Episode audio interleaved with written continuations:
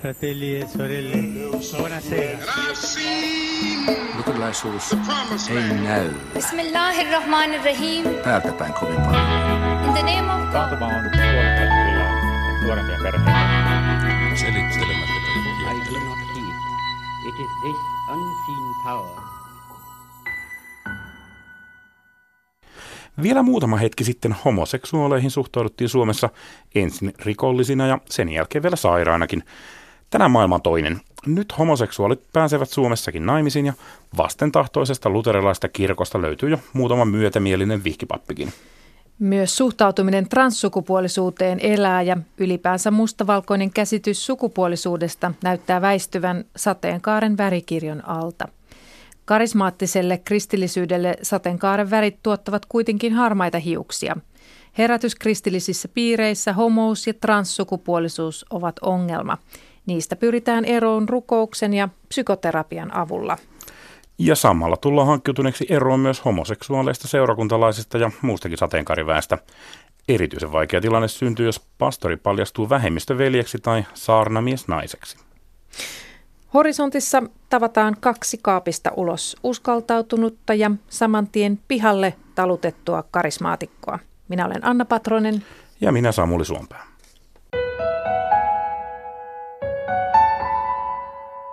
Me puhutaan tänään herätyskristillisyyden vaikeasta suhteesta sukupuoli- ja seksuaalivähemmistöön. Meillä on täällä kaksi entistä pastoria. Patrik Tiainen, tervetuloa. Kiitos. Ja sitten meillä on Elise Oittinen, tervetuloa. Kiitti. Ja molemmat olette siis entisiä pastoreita. Patrik Tiainen, sinä olet karismaattisen Word of Faith Church Finlandin seurakunnan perustaja ja entinen johtaja nuoresta iästäsi huolimatta. Niin, se word of faith tarkoittaa siis elämän sanaa ja sillä nimellä Suomessakin toimitaan. Ja Elisa Oittinen, sinä puolestasi olet toiminut nuorisopastorina ja pastorina helluntai-liikkeessä. Olette siis olleet herätyskristillisyyden syvässä ytimessä, näin sanoakseni, ja nyt olette sitten uskontojournalismin ytimessä horisontissa. Tervetuloa molemmille. Ja muuten täytyy Samuelille vielä korjata, että sehän oli siis uskonsana, eikö Kyllä. niin? Uskon sana totta kai. Joo. No herätyskristillisyys on tällainen aika löyhä termi hyvin kirjavalla joukolla ja nyt me käytetään tässä meidän otsikossa tätä termiä herätyskristillisyys ja tarkoitetaan sillä sellaista uskonnollisuutta, jossa yhteisiä piirteitä voisi sanoa on uskontulon korostaminen, evankeliointi, konservatiivinen, toisena kirjaimellinen raamatun tulkinta. Ja silloin kun puhutaan karismaattisuudesta, niin puhutaan myös armolahjojen tavoittelusta ja niiden käyttämisestä. Mutta nyt, nyt ensimmäinen kysymys teille. Miten aikoinaan tulitte herätyskristillisyyden piiriin? Ymmärsin, Patrik, että olit kansankirkon ripari, ripari nuori, kun uskon asiat alkoivat kiinnostaa, mutta miten herätyskristillisyys tuli sinun elämääsi?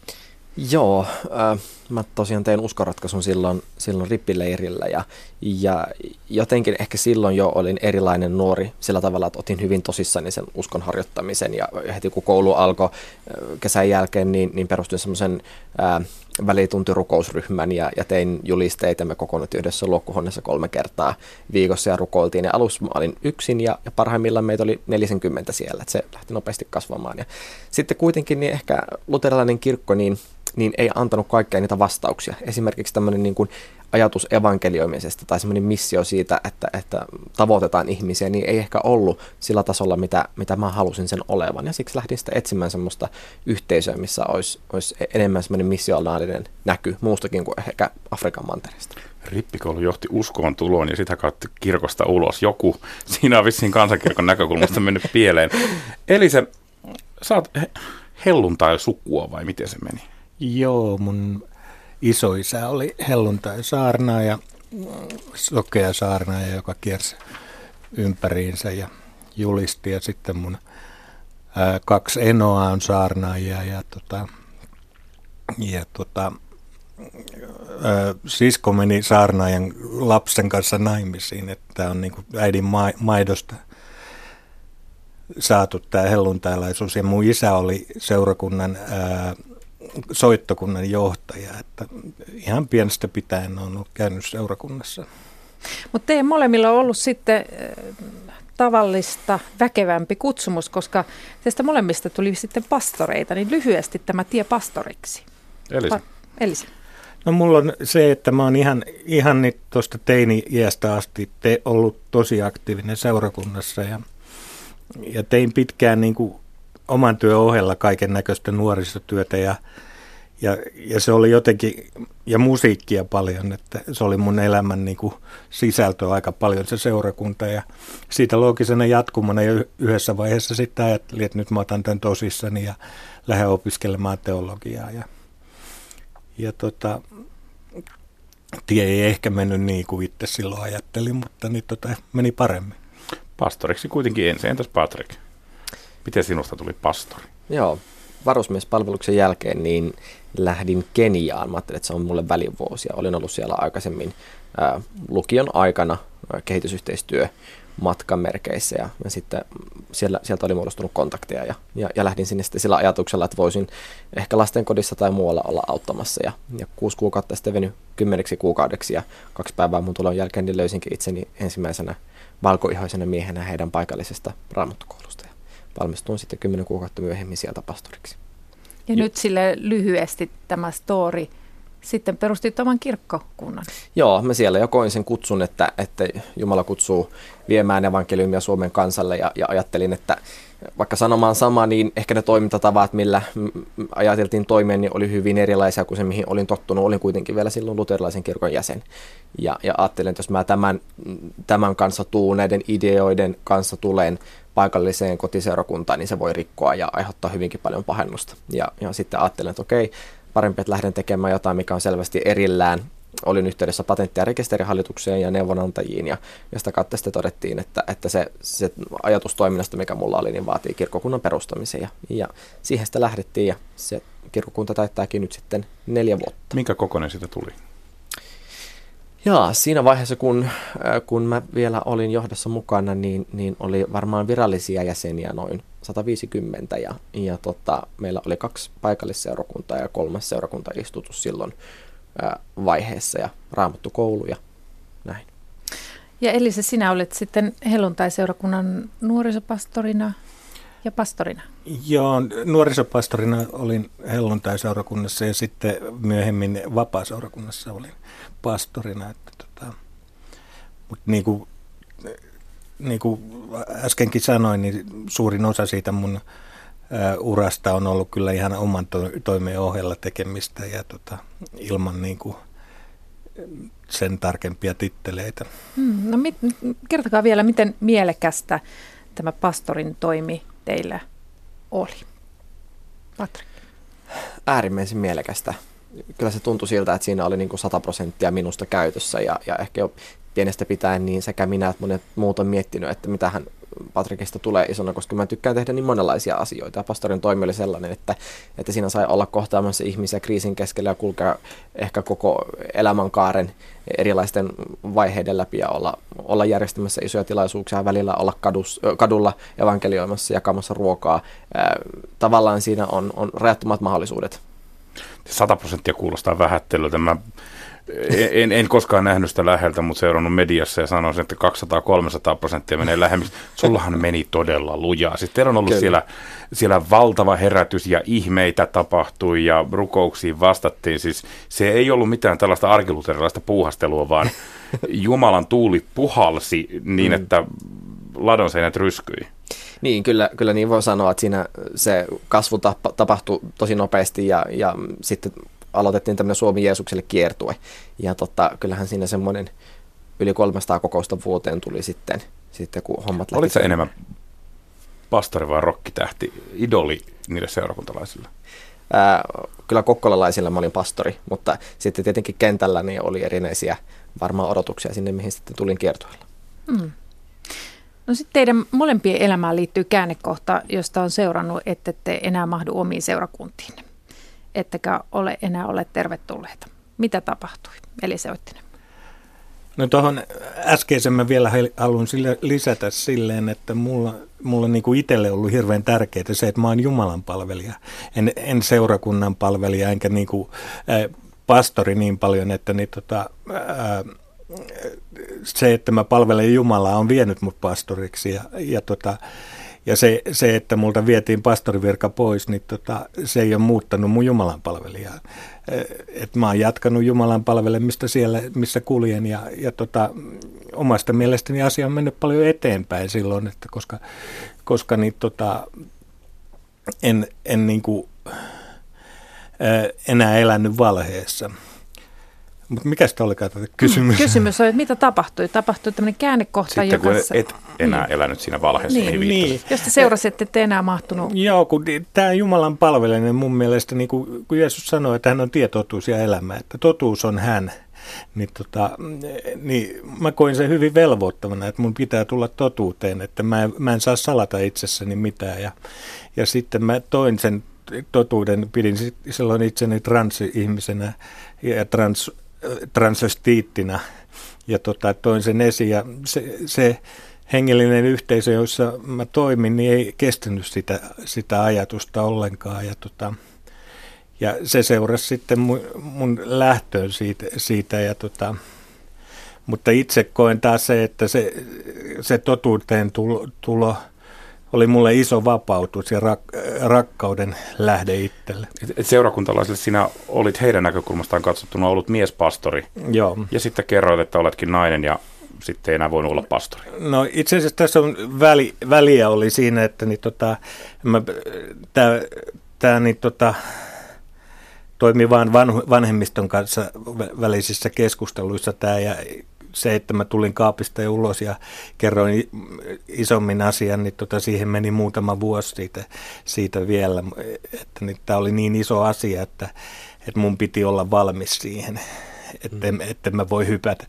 Et mä kuvaan sitä, että, että niin, tota, kaappi oli mulle suojana silloin, että kun että jos mä olisin tullut 80-luvulla ulos kaapista, niin mut olisi tapettu suurin piirtein ja mun, mun niin kuin hengellinen elämä olisi kuollut siihen, koska mä olin niin, niin heikoilla. Mutta sitten, sitten niin, tota, niin aikoina, kun mä tulin kaapista, niin se kaappi tuli niin pieneksi, että mun, mä olin paljon vahvempi kuin se taap, kaappi. Sen takia mun piti rikkoa se, että, niin mä pysty, että se ei enää ahdista mua.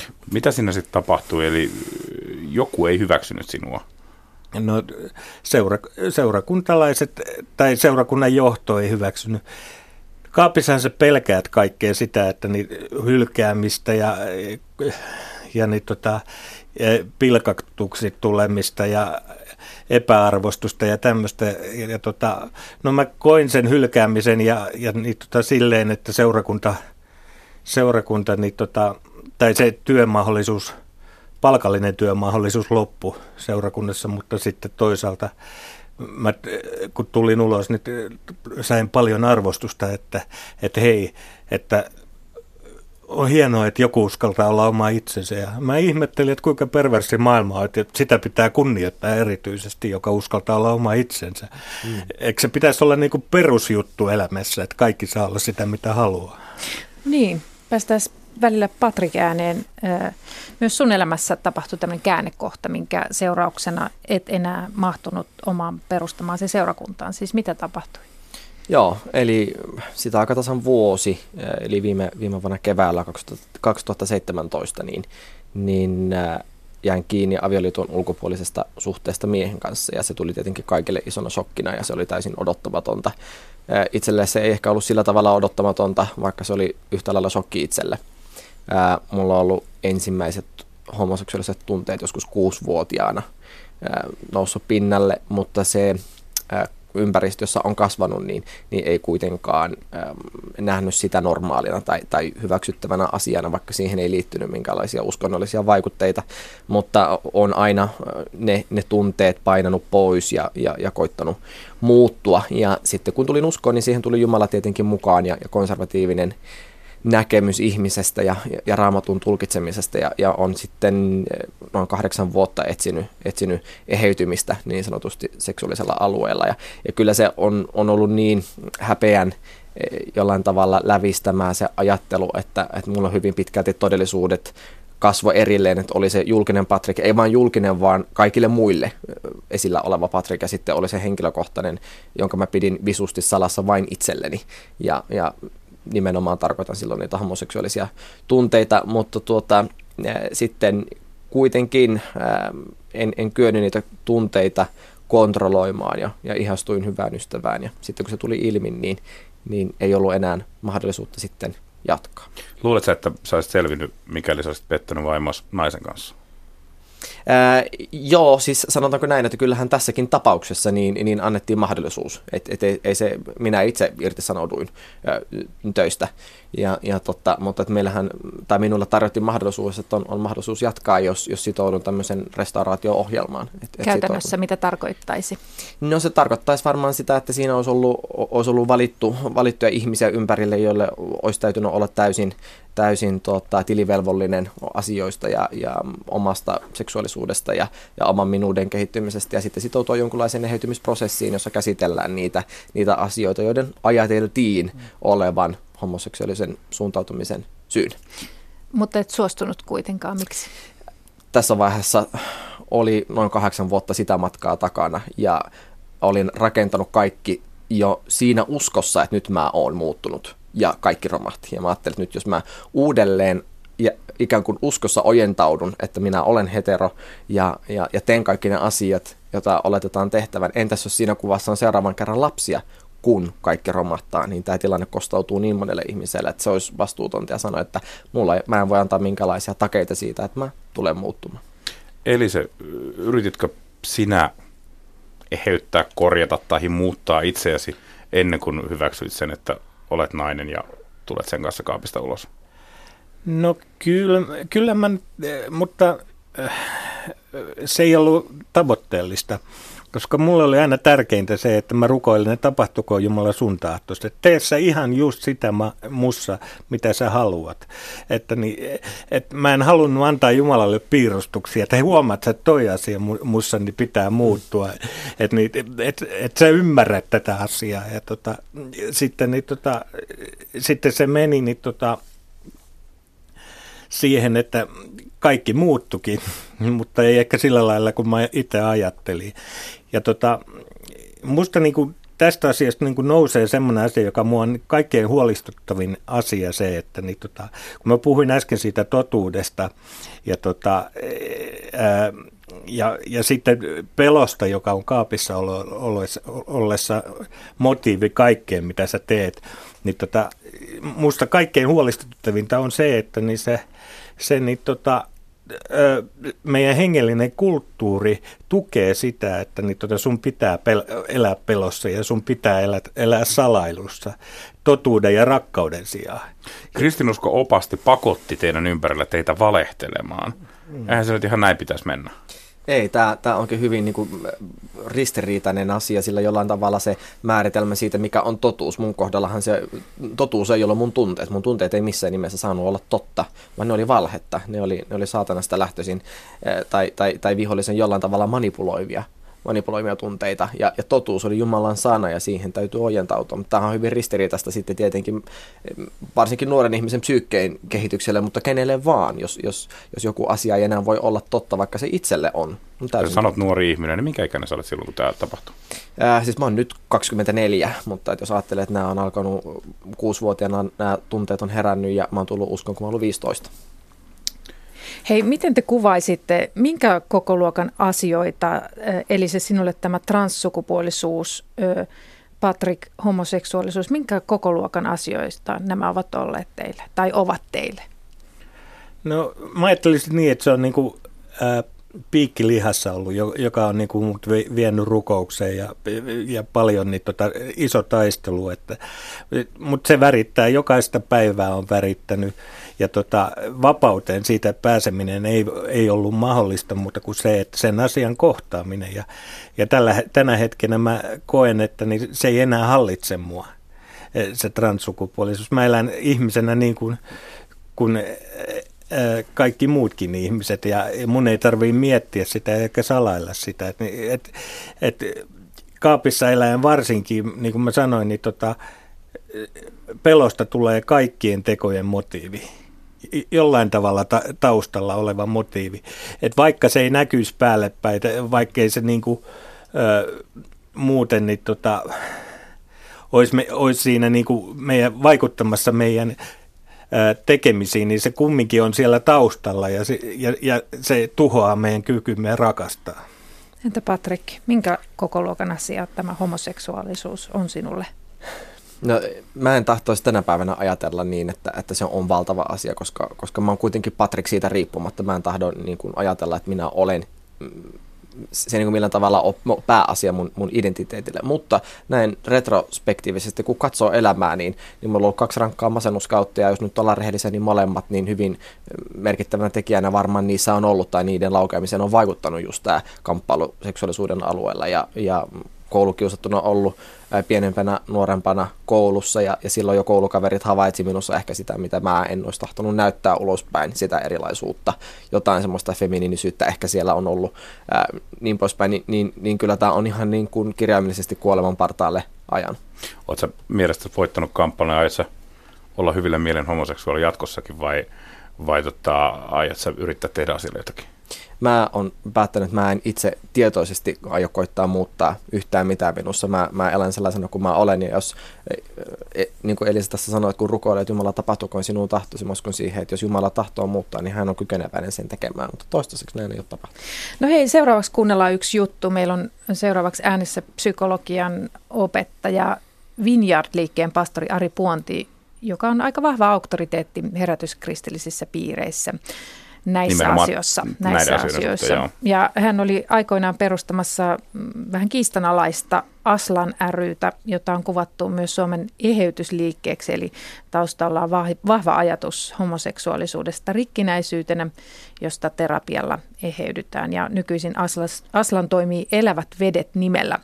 Ja Puonti sanoo itse kokeneensa muutoksia seksuaalisuuden alueella ja kysymme Puontilta, mitä hän ajattelee tapauksista, jossa muutoksen tavoittelu homosta heteroksi päättyy katastrofiin, kuten vaikkapa vähän Patrik Tiaisen tapauksessa tai toinen esimerkki teologian tohtori Markku Koiviston tapauksessa niin sanotun Nokian herätyksen piirissä muutama vuosi sitten. Kuunnellaan. No mä ajattelen, että, että yksi kysymys on se, että kuinka paljon nämä ihmiset, jotka romahtaa, niin kuinka paljon he on käyneet oikeasti läpi asioita. Että onko he olleet sielunhoidossa riittävän pitkän määrää tai psykoterapiassa – että se, että sanoit, että on ollut puoli vuotta psykoterapiassa, ei mulle riitä. Oma prosessi on kolme vuoden psy- psykoterapia kaksi kertaa viikossa. Ja ähm, näkisin, että, että tällaisella alueella muutokset tapahtuu enemmän hitaammin ja, ja silloin, että mä haluan, koska monesti me halutaan herätyskristillisessä piireissä ja karismaattisissa piireissä nopeita ratkaisuja. Jos tämä rukous, tämä niin kuin tekniikka ei toimi, niin sitten sit niin kuin mä hylkään sen ja mä odotan, että Jumala tekee ikään kuin ihme parantumisen. Mutta tällä alueella ei ole ihme parantumisia siinä mielessä, että se ikään kuin me muuduttaisiin noin vaan. Mä, mä oon itse kokenut sellaisia niin parantumiskokemuksia voimakkaasti, että Jumala on tietyssä hetkessä kohdannut ja on tapahtunut parantumista, mutta enemmän se on niin kuin ollut prosessi. Ja tähän prosessin suostuminen hinnasta välittämättä siinä niin kuin ajatuksessa, että mä jatkan matkaa, vaikka mä en näe vielä muutoksia, on niin kuin tärkeä. Et monella on niin kuin se ajatus, että jos mä en tietyssä ajassa niin kuin koe muutosta, niin sitten mä käännän kelkkani ja sitten mä petyn Jumalaan. Ja, ja ilman muuta, että jos ei saa tukea, että mä näkisin, että et, et jos niinku kieltää asian eikä kerro kenellekään eikä saa tukea säännöllisesti, niin romahtaminen on suuri. Ja itse asiassa monet tutkimukset sanoo, että XG-liikkeen parissa nimenomaan se vertaistuki on se tehokkain elementti, joka on auttanut joitakin ihmisiä muutokseen. Ei niinkään joku parantumiskokemukset tai psykoterapia, vaan se vertaistuki, että koska se on se kysymys, että miten mä jatkan sitä arkielämää, että mä saan tukea silloinkin, kun tulee masennusta, kiusauksia, tulee niin kuin vaan muuten totea, että, että ei tästä tule mitään, että mä jatkan matkaa silloin toisten kanssa, että mä en jää yksin. Ja mä uskon, että tämä yksin jäämisen kokemus on se isoin juttu, miksi tapahtuu näitä romahduksia. Ei sua ollenkaan itse pelota tämä asia. Siis kerroit, että saatat edelleen tuntia vetoa samaa sukupuolta olevaan kohtaan. Mitä tapahtuu Ari Puonin elämälle ja asemalle yhteiskunnassa, mikäli sä menet ja rakastut ja joudut tekemään sellaisen valinnan jonkun elämäsi miehen ja tämän seurakunnan ja työn välillä, kenties sama uskonkin välillä? Romahduttaessa, siis mä joutuisin tietysti muuttamaan teologiani täysin, koska mä näkisin, että, että e, se, että pitää konservatiivisen teologian elää sen vastaisesti, niin eihän siinä pää kestäisi. Ja mä uskon, ymmärrän hyvin niitä kristittyjä, jotka on muuttaneet teologiansa sen pohjalta, että he ovat kokenut, että he ei ole kokenut muutosta tässä erotiikkapuolella.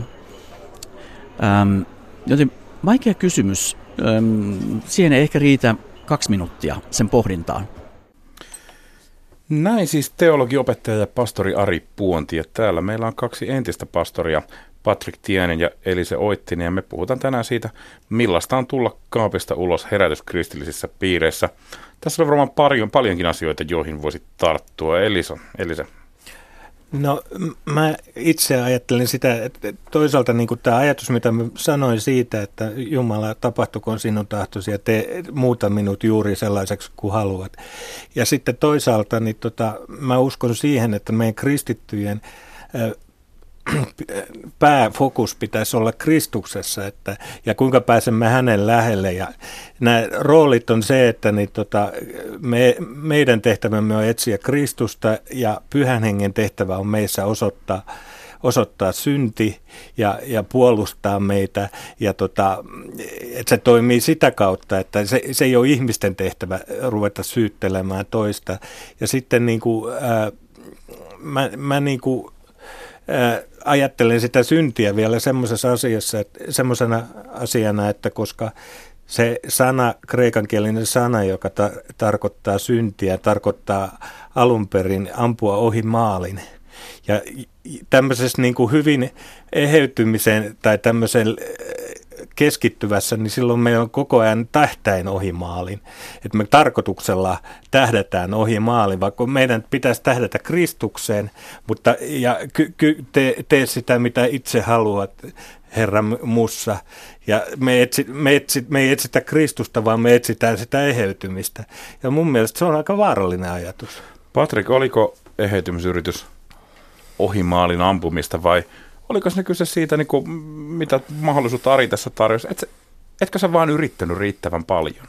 Niin, siis tuohan, tuohan on, on, juuri se, se ikään kuin hankala, hankala kysymys. Ja, ja, ja muutenkin siis herätyskristillisyydessä pitäisi ehkä puhua siitä, että ainahan me voidaan niin kuin korottaa panosta. Aina voi tehdä enemmän, aina voi rukoilla enemmän, aina voi yrittää enemmän.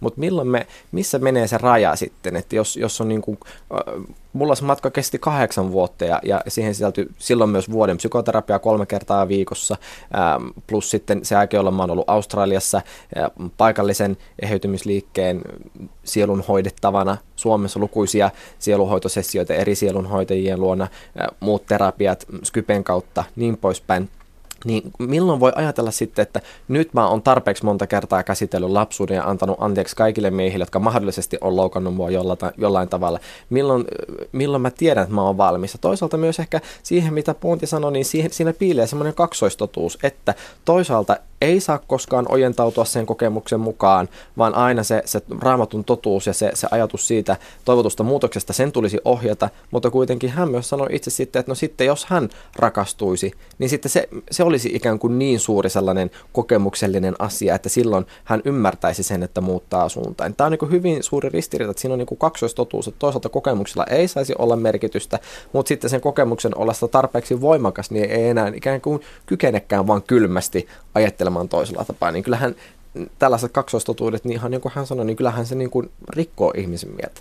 Mulle tuli itselle mieleen se, että niin Ari on kyllä aika pienellä mennyt, että että mä oon 30 vuotta niin, äh, omistautunut sisäiselle muutokselle ja omien ongelmieni kohtaamiselle ja käynyt kymmenenvuotisen terapian että niin, tota, mm. ja, ja käyn yhä sitä, niin mun mielestä toi kolme vuotta on aika naurettava. Ja on tietysti vähän kyseenalaista sekin, että voiko terapian tavoite olla kumpi on parempi tavoite terapialle, se, että sinä muutut toisenlaiseksi vai se, että sinä oppisit tulemaan toimeen itsesi kanssa – mutta voiko tätä samaa kysymystä esittää myös kristinuskon suhteen? Onko kristinuskon tavoite muuttaa teidät toisenlaisiksi vai auttaa teitä kestämään itsenne sellaisina kuin millaisikin Jumala on teidät luonut?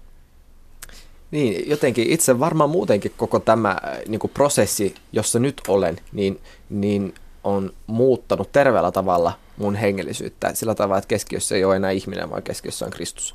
Ja, ja mm. meidän täysin riippuvaisuus Jumalasta ja Kristuksen työstä. Ja mun mielestä se on niin kuin ollut, jos voi käyttää tässä sanaa, eheyttävää, niin se on ollut mm. tosi eheyttävää. Että mm. mun ei tarvi, ei ole joka päivä kyse mun henkilökohtaisesta taistelusta. Kaikki ei pyöri sen ympärillä, vaan kaikki pyöriikin Jumala ympärillä. Se on hieno.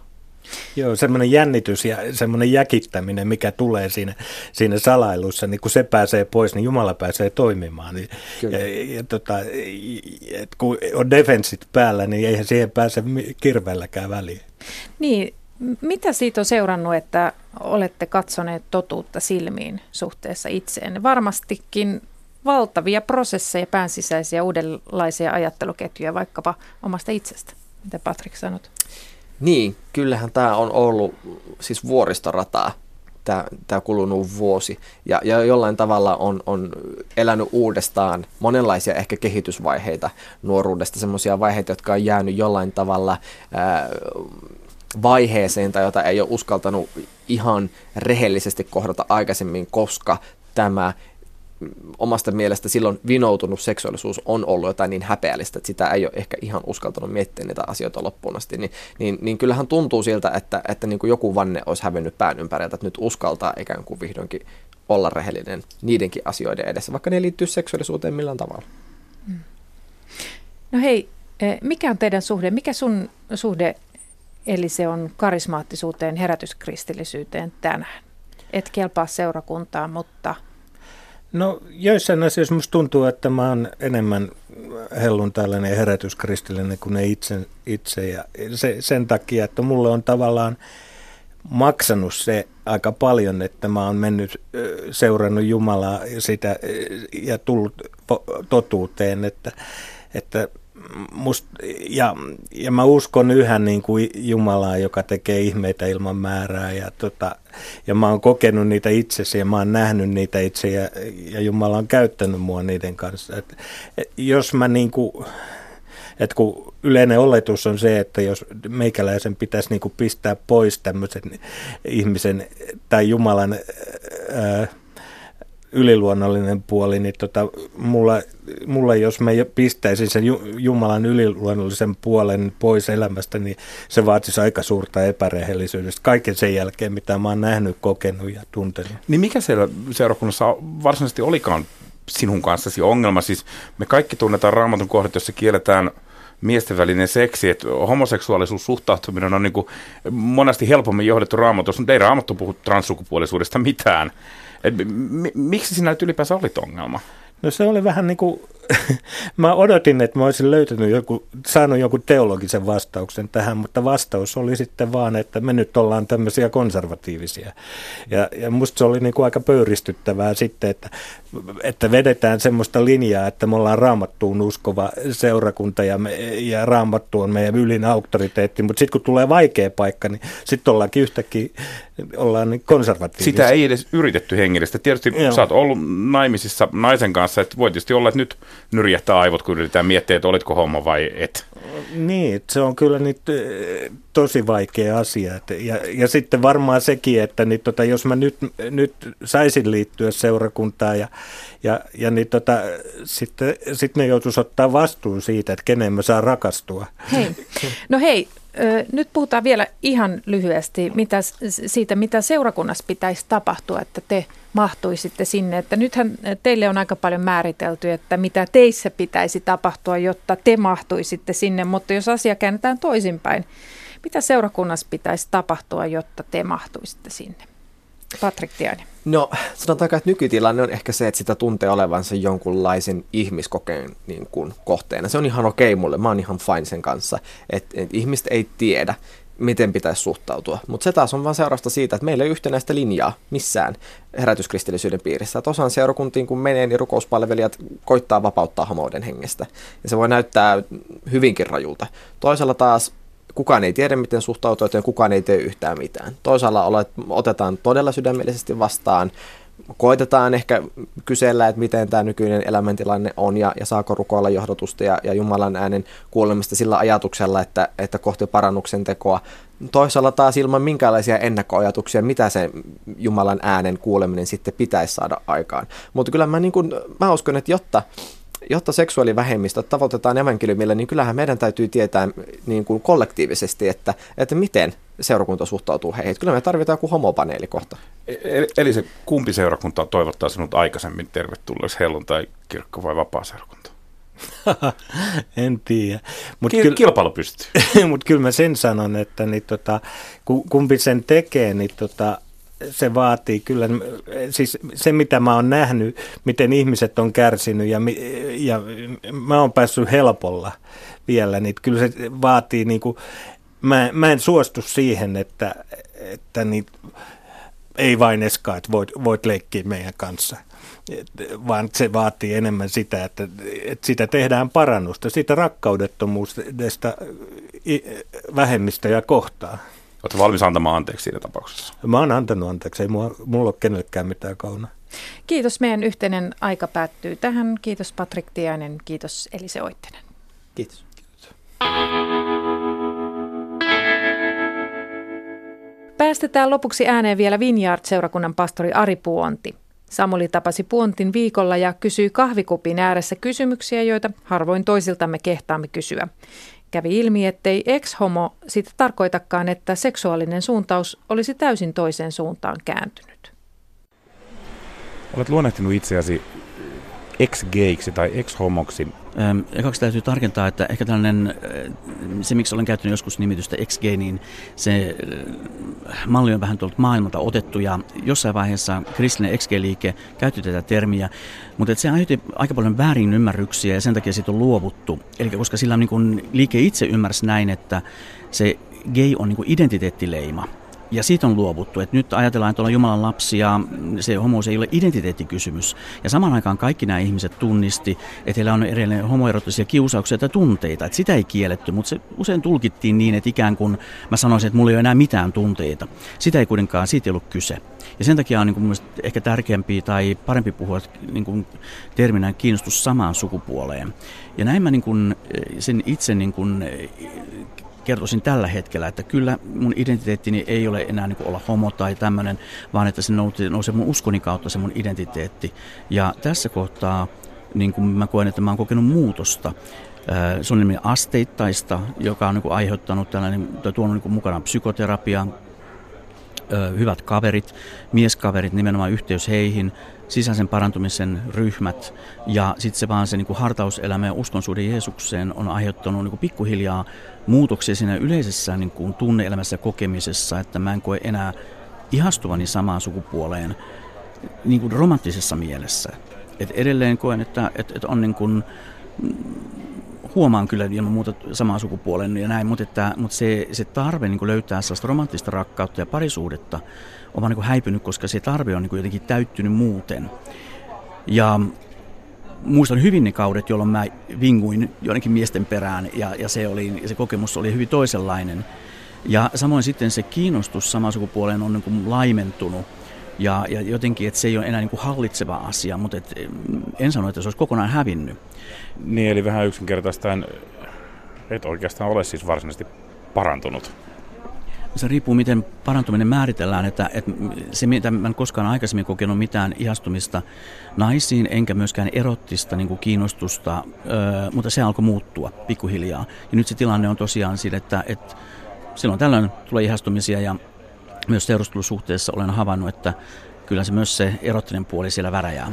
Jos homoseksuaalisuudesta siis voi eheytyä tai niin kuin mieluummin nyt sanot muuttua, se kuulostaa minustakin paremmalta, niin minkä takia oikeastaan pitäisi? No mä näkisin, että ei kenenkään pidä, vaan kysymys on niin kuin siitä, että et, et voihan olla, että henkilö ei, jos hän on uskonnollinen vakaumus, tai sitten ei uskonnollista vakaumusta, hän kokee sen jotenkin, että se ei ole osa häntä itseään, hän ei halua sitä, niin kysymys, millä evällä hän elää sitten elämänsä eteenpäin. Ja siinä mä että hän voi lähteä sitten tarkastelemaan, ei kieltämään niin kuin tunteitaan eikä sitä todellisuutta, vaan hän voi lähteä tarkastelemaan sitä niin kuin mennyttä historiaansa ja niitä tarpeita, mitkä on sen kaiken taustalla. Mä näkisin, että kaikki sellaiset ajatukset, että mun pitäisi jotain, tuli se paine uskon yhteisön taholta, sukulaisista tai, tai itseltä, niin niin ne kaikki on niin kuin aika ahdistavia, ne on todella ahdistavia ajatuksia ja se ei oikein tuota hyvää hedelmää vaan pikemminkin se kysymys tässä lähtee, että, että onko jotain, onko tässä kaikki vai onko jotain enemmän? Kestävä muutos, mä ajattelisin, lähtee siitä omasta halusta ja omasta motivaatiosta. No tietysti se kristityllä niin sotkeentuu siihen meidän raamattukäsitykseen ja uskon suhteeseen ja jopa meidän uskon yhteisöön, että mä, mä jään kysymään, että onhan sekulaari ihminen, joka ei usko mihinkään, niin onhan hän myöskin kulttuurinsa vanki, mitä hän sitten, mitä hän haluaa, niin hän nappaa sen televisiosta ja kenties mediasta, että, että kysymys, kuka meistä on puhdas siinä kohtaa, mitä me halutaan, on loputon suosittu ruveta sitä pohtimaan viime kädessä, mutta jotenkin tarkoitus on se, että se lähtisi sisältä käsin. Olet ollut perustamassa Aslan-liikettä, joka tunnetaan nykyisin nimellä Elävät vedet, ja jota on liikkeen ulkopuolella luonnehdittu myöskin Suomen eheytysliikkeeksi. Miten se liike voi tällä hetkellä? Mä tunnen itse perustajajäseniä ja mukana olleita jäseniä, jotka yksi kerrallaan löytänyt toisenlaisen teologian ja kenties toisenlaisen lääketieteellisen suhtautumisen aiheeseen. Eli täältä mun näkökulmastani katsottuna, sulla on ympäriltä frendejä tippunut kelkasta pois yksi kerrallaan. Miten liikkeellä menee ja oletko yksin tämän asian kanssa? No, tällä hetkellä mä en oikeasti, mulla ei ole virallista asemaa Suomen elävät vedet ryssä, että siellä muut ihmiset hoitaa asian, että asiat menee eteenpäin. Ja mä näkisin, että sekä Suomessa että maailmalla niin ei olla nyt siinä tilanteessa, jossa oltiin 70- tai 80-luvulla tai 90-luvulla, vaan vähän samalla kuin homoliikekin on kehittynyt ja löytynyt erilaisia niin kuin näkökulmia, uudelleen määrittelyjä myös on tapahtunut niin sanotussa XG-liikkeessä tai tällaisessa eheytymisliikkeessä, jos käytetään tätä termiä. Ähm, Mutta edelleen niin kun, mihinkään tämä genre ei ole hävinnyt, ei maailmalla eikä, eikä Suomessa. Se on ehkä saanut erilaisia muotoja ja ehkä asioita on sanotettu oikeammin tällä hetkellä tai yritetty löytämään sitten niin kuin näistä menneisyyden virheistä jotain oppimista. Mutta jotenkin se ajatus, että, että ihminen voi kokea muutoksia elämässään, kun olosuhteet on sille suotuisat. Ja me uskotaan siihen, että Jumala voi viedä meitä eteenpäin, niin edelleen se on olemassa. Horisontti jälleen ensi viikolla. Tämän ohjelman voit kuunnella Yle Areenasta milloin vain ja missä vain. thank you